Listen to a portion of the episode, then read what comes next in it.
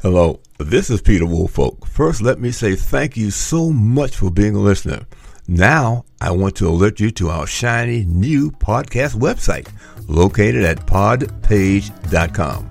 However, you can go directly to the podcast site located at www.publicrelationsreviewpodcast.com. There, you can contact me through email. You can leave a voice message. You can leave a review. You can read an episode blog and frequently learn about the podcast guests. You might also want to suggest podcast topic ideas or even suggest a guest. You can also let me know if you would like to receive our podcast listener logo that you can post on your social media. So I look forward to hearing from you about our new podcast website, www.publicrelationsreviewpodcast.com. Thank you so much for listening to the Public Relations Review Podcast and have a great day. Welcome. This is the Public Relations Review Podcast, a program to discuss the many facets of public relations with seasoned professionals, educators, authors, and others. Now, here is your host, Peter Woolfolk. Welcome to the Public Relations Review Podcast and to our listeners all across America and around the world. Now, here's a question for you What is thought leadership? Well, one answer is thought leadership is the expression of ideas that demonstrate you have expertise in a particular field, area, or topic. However, many executives and business leaders strive to become a thought leader in their respective fields. Now, understand that it takes dedication, patience, strategy, and education. My guest today will amplify what it takes to become a thought leader. Joining me today from New York City is Don Bates, APR and fellow APR. He is the principal of the Bates Company, where he specializes in public relations and business writing. In addition, he is also a consultant, trainer, and a retired adjunct professor. So, Don, welcome to the podcast.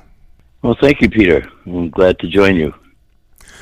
Look, so from your experience and your perspective, just what does it take to become a thought leader? It's always a very good question. Certainly, the person has to develop the knowledge of their business and their profession. I always tell people to read books about public relations, about marketing, about trends and issues in business.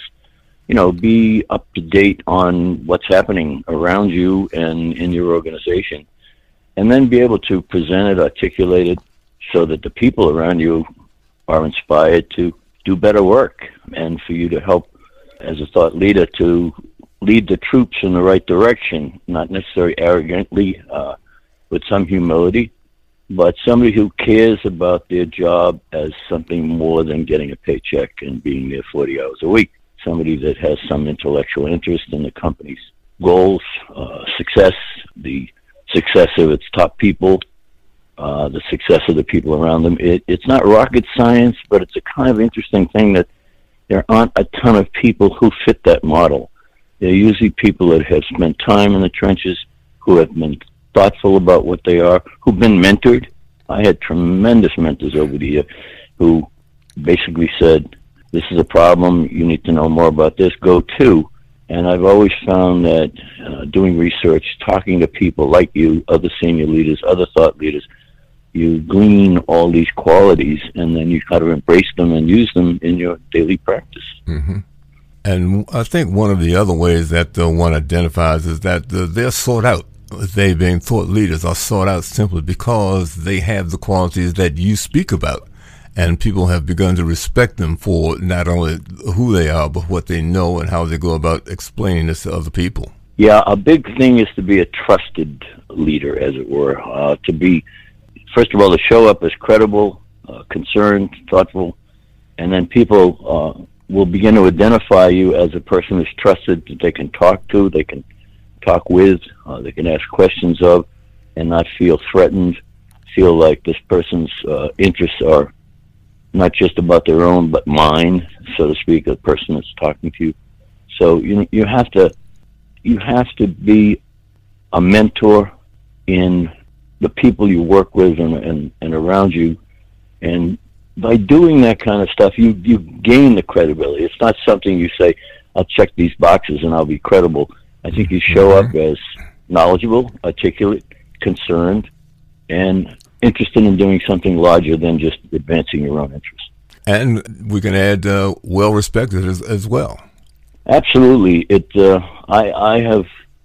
I've always been proud that that's how I showed up in the in the business, uh, in the profession, in whatever I've ever done. And I felt one day Bob Dylan Schneider, who's a thought leader, obviously of some note, he. Uh, I had lunch with him one day, and he said, "You know, Don, you know how nice your reputation is, and I'm not a guy that is concerned with my reputation in the sense of oh, wearing it as a badge on my chest."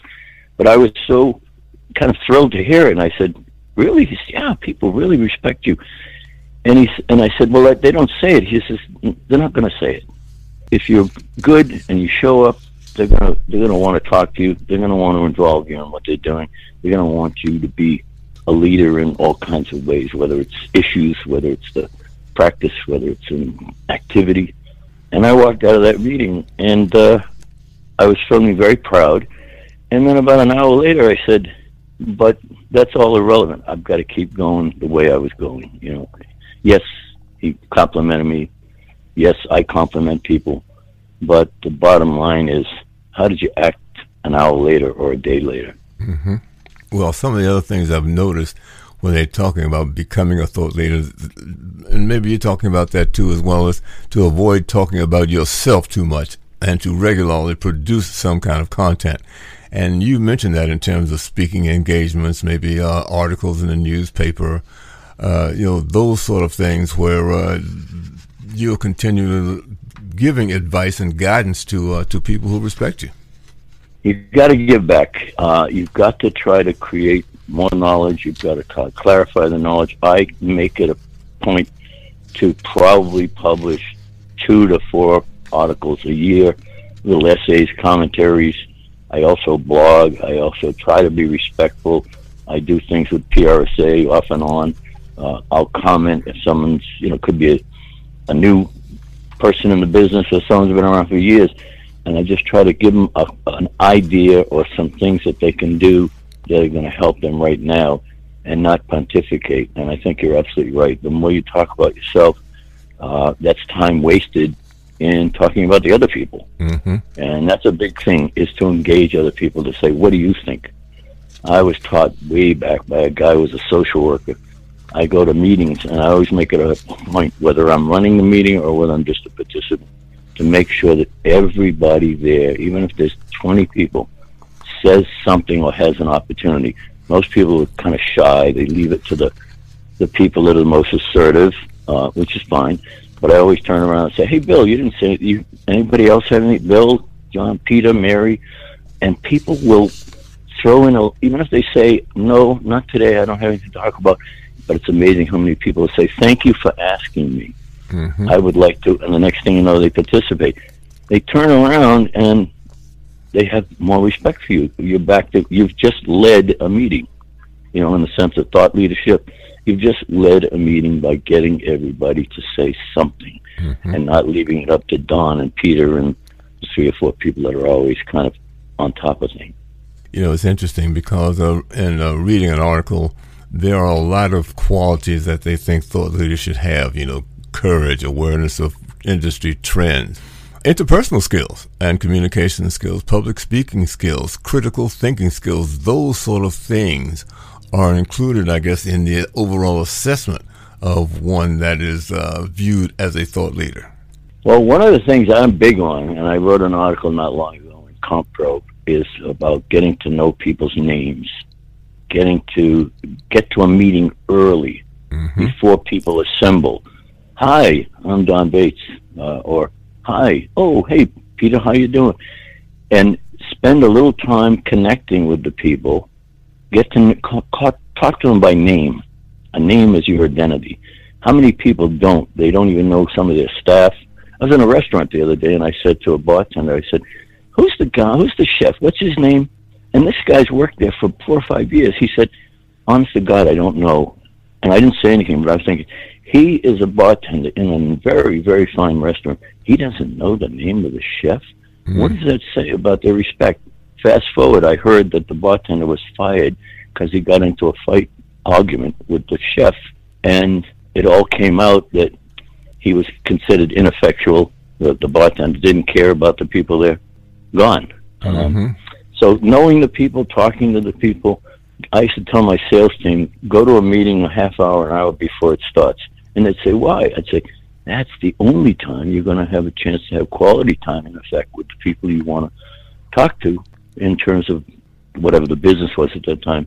And they would be begrudge it, but then they'd come back and they'd say, oh, I met this one, I met this one. You show up at when the meeting starts, how much time do you have to talk to anybody except the business at hand? Mm-hmm. Uh, so personal skills, knowing the person's names, uh, writing them down, you know, if you have to practice them, uh, identifying people, complimenting people when something's really great. Someone's a great idea at a meeting.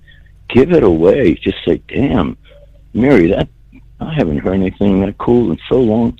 And the person feels like they belong. Mm-hmm. And they, they and they own you you build ownership among people as a leader. You build people ownership in the company, in the program, in the division, in the piece of writing.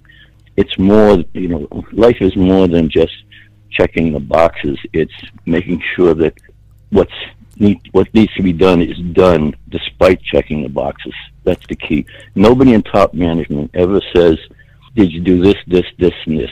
They want to know, "How's it going?" It's great. We've been getting terrific mm-hmm. press. So we had a wonderful event. Or the president showed up and he told me to send regards to you and your kids. That's all they want to hear. They want to know no surprises. Things are moving ahead. They don't want to know the drill. You're hired to do the drill, and they're not. You know, they want to know: is it happening? Are you making it happen? You do that, and they turn around and they say, "That guy, Bill or Don or Peter, they're a comer." You know, move them up.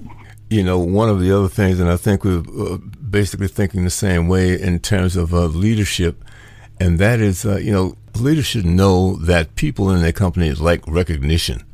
Uh, yes, they're doing a good job. You know, I'm speaking to them today, and as you said, giving some recognition at a meeting or presentation, or asking how the family is doing, accomplishments of the kids, that sort of thing.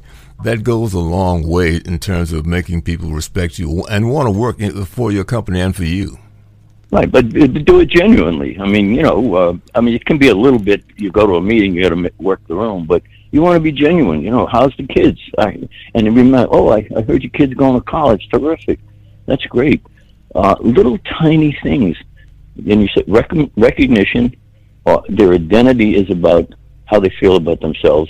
And if you don't let them talk at meetings and you don't say, Bill, you never, you know, or you get them beforehand, say, you know, Bill, you never speak up at the meetings, and I get it. You're kind of quiet and shy.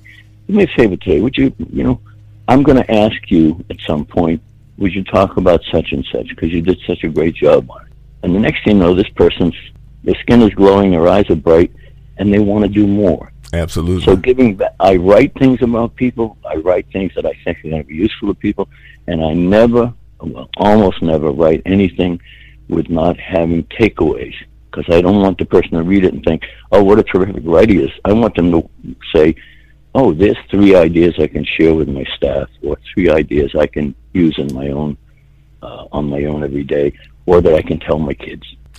Now, you were an adjunct professor. Did uh, any of the things that you taught in college cover the leadership area here? Oh, sure. Um, I taught at Columbia. I taught at NYU. I taught at George Washington University. In fact, I set up a graduate degree program at GW.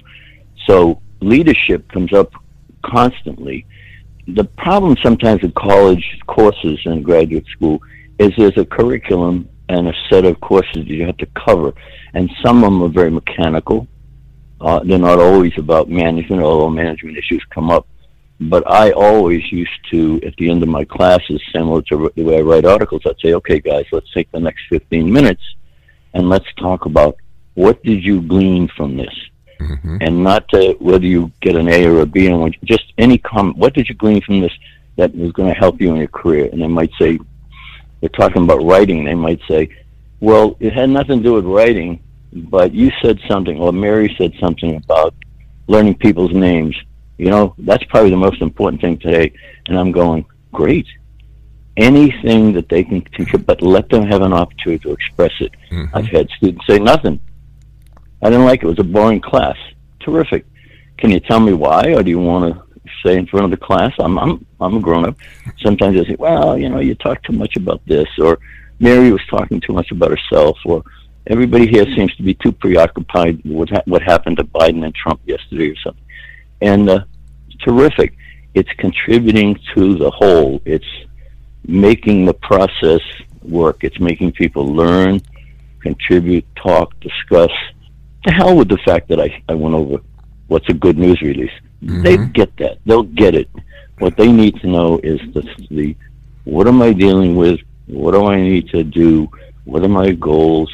Uh, what does management want? How do I enable that in such a way that I move the company forward or the nonprofit forward or the government agency forward? And you can just feel good at the end of the day, even if no one pats you on the back. If they pat you on the back, that's icing on the cake. You know, um, from time to time, as a result of this podcast, I've been asked to uh, speak to uh, college PR students, by, you know, virtually, and I've done that to some universities all around the uh, around the country. And one of the things that I want to talk to them about is not what you're learning in your PR classes, but what does it take to advance? What are people looking for once you get in there and you have a job? And they're looking for doers, people who are willing to uh, take on the extra work, who are interested in knowing how to get something done. You know, uh, let's call it the office politics. How does that work? Is there any benefit to that? Who do I need to know? What do they need to know about me? Those kinds of things that help them rather than doing, yes, we want you to do the job that you're assigned. But the office politics are some things that aren't assigned, but they're built in, and you should know what they are and how do you navigate these successfully. Right. Well, you're it, you should be uh, certainly in the public relations field. You should think and act like a professional. Mm-hmm. Uh, you should look at your job every day as not just Don Bates doing his thing, but Don Bates doing what he's responsible for, and in such a way that not only does it get done by me, but enables other people to do it as well. So, just being aware, you say, of who's in the office, what they're concerned with, listening to who they are, and finding out. Because sometimes there are people that just don't connect with you in the beginning. They don't. You, you may be a threat. You may they may feel you're too powerful or you're not powerful enough. But to get to know them, so you say, "Hey, let's, you want to go out for a cup of coffee or go out to lunch?" Not to talk business, just to chat. And the next thing you know, you got a friend, and friends want to help each other mm-hmm. even if it's a reluctant friend. They want to help you. So getting to know the people, getting to know the turf, but in particular, knowing the goals.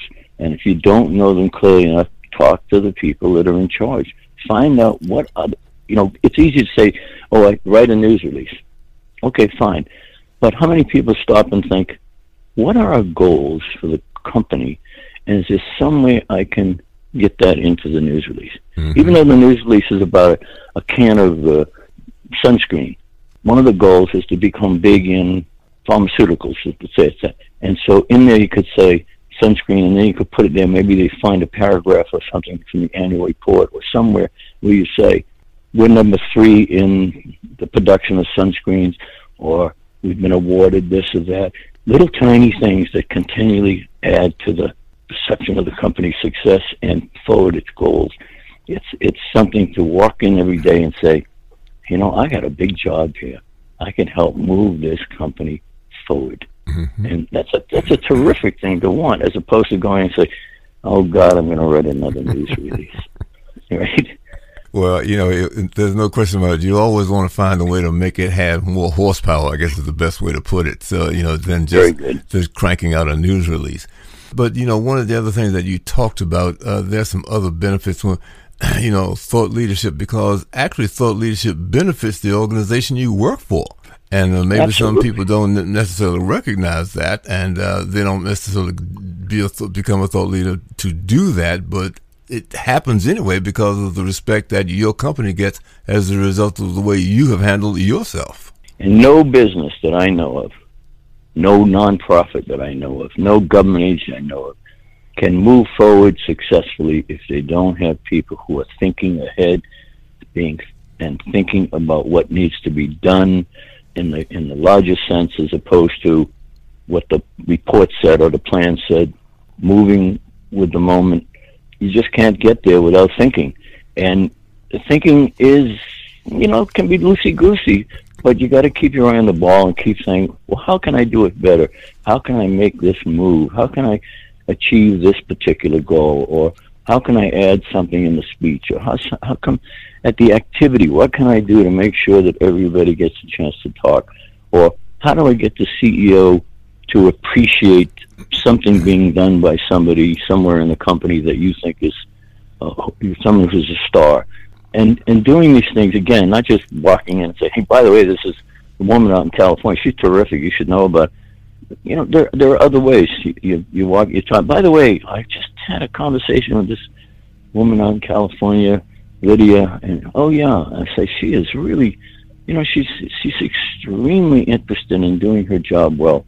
That's all you have to say. Plant a seed, so a tree will grow. You know, plant a seed so the people will feel like, you know, I I'm going to get better and the company's going to recognize me. And if they don't, if you do your job and you do it well, I used to have people, I had a PR firm for years.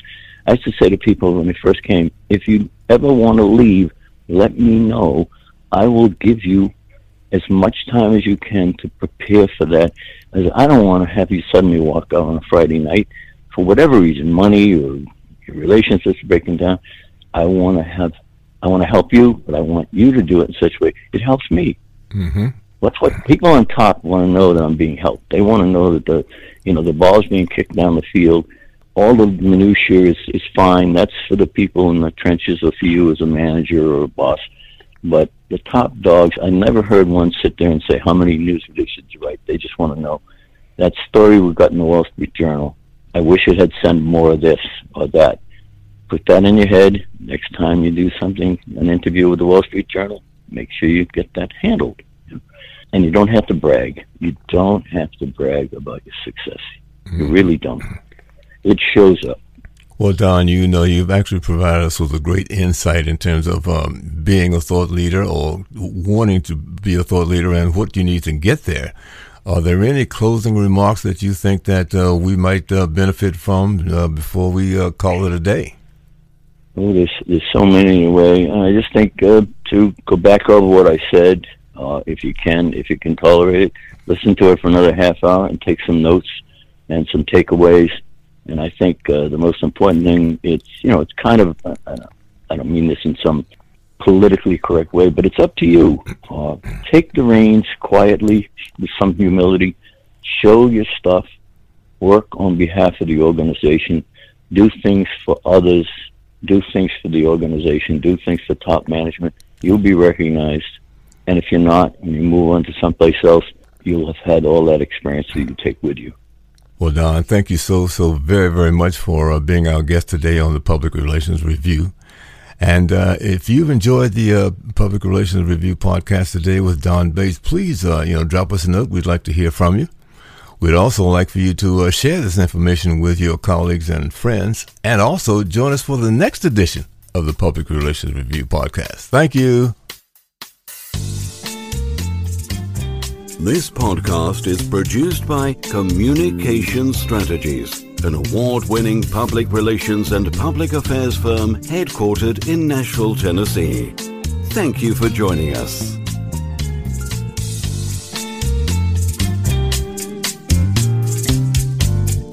Hi,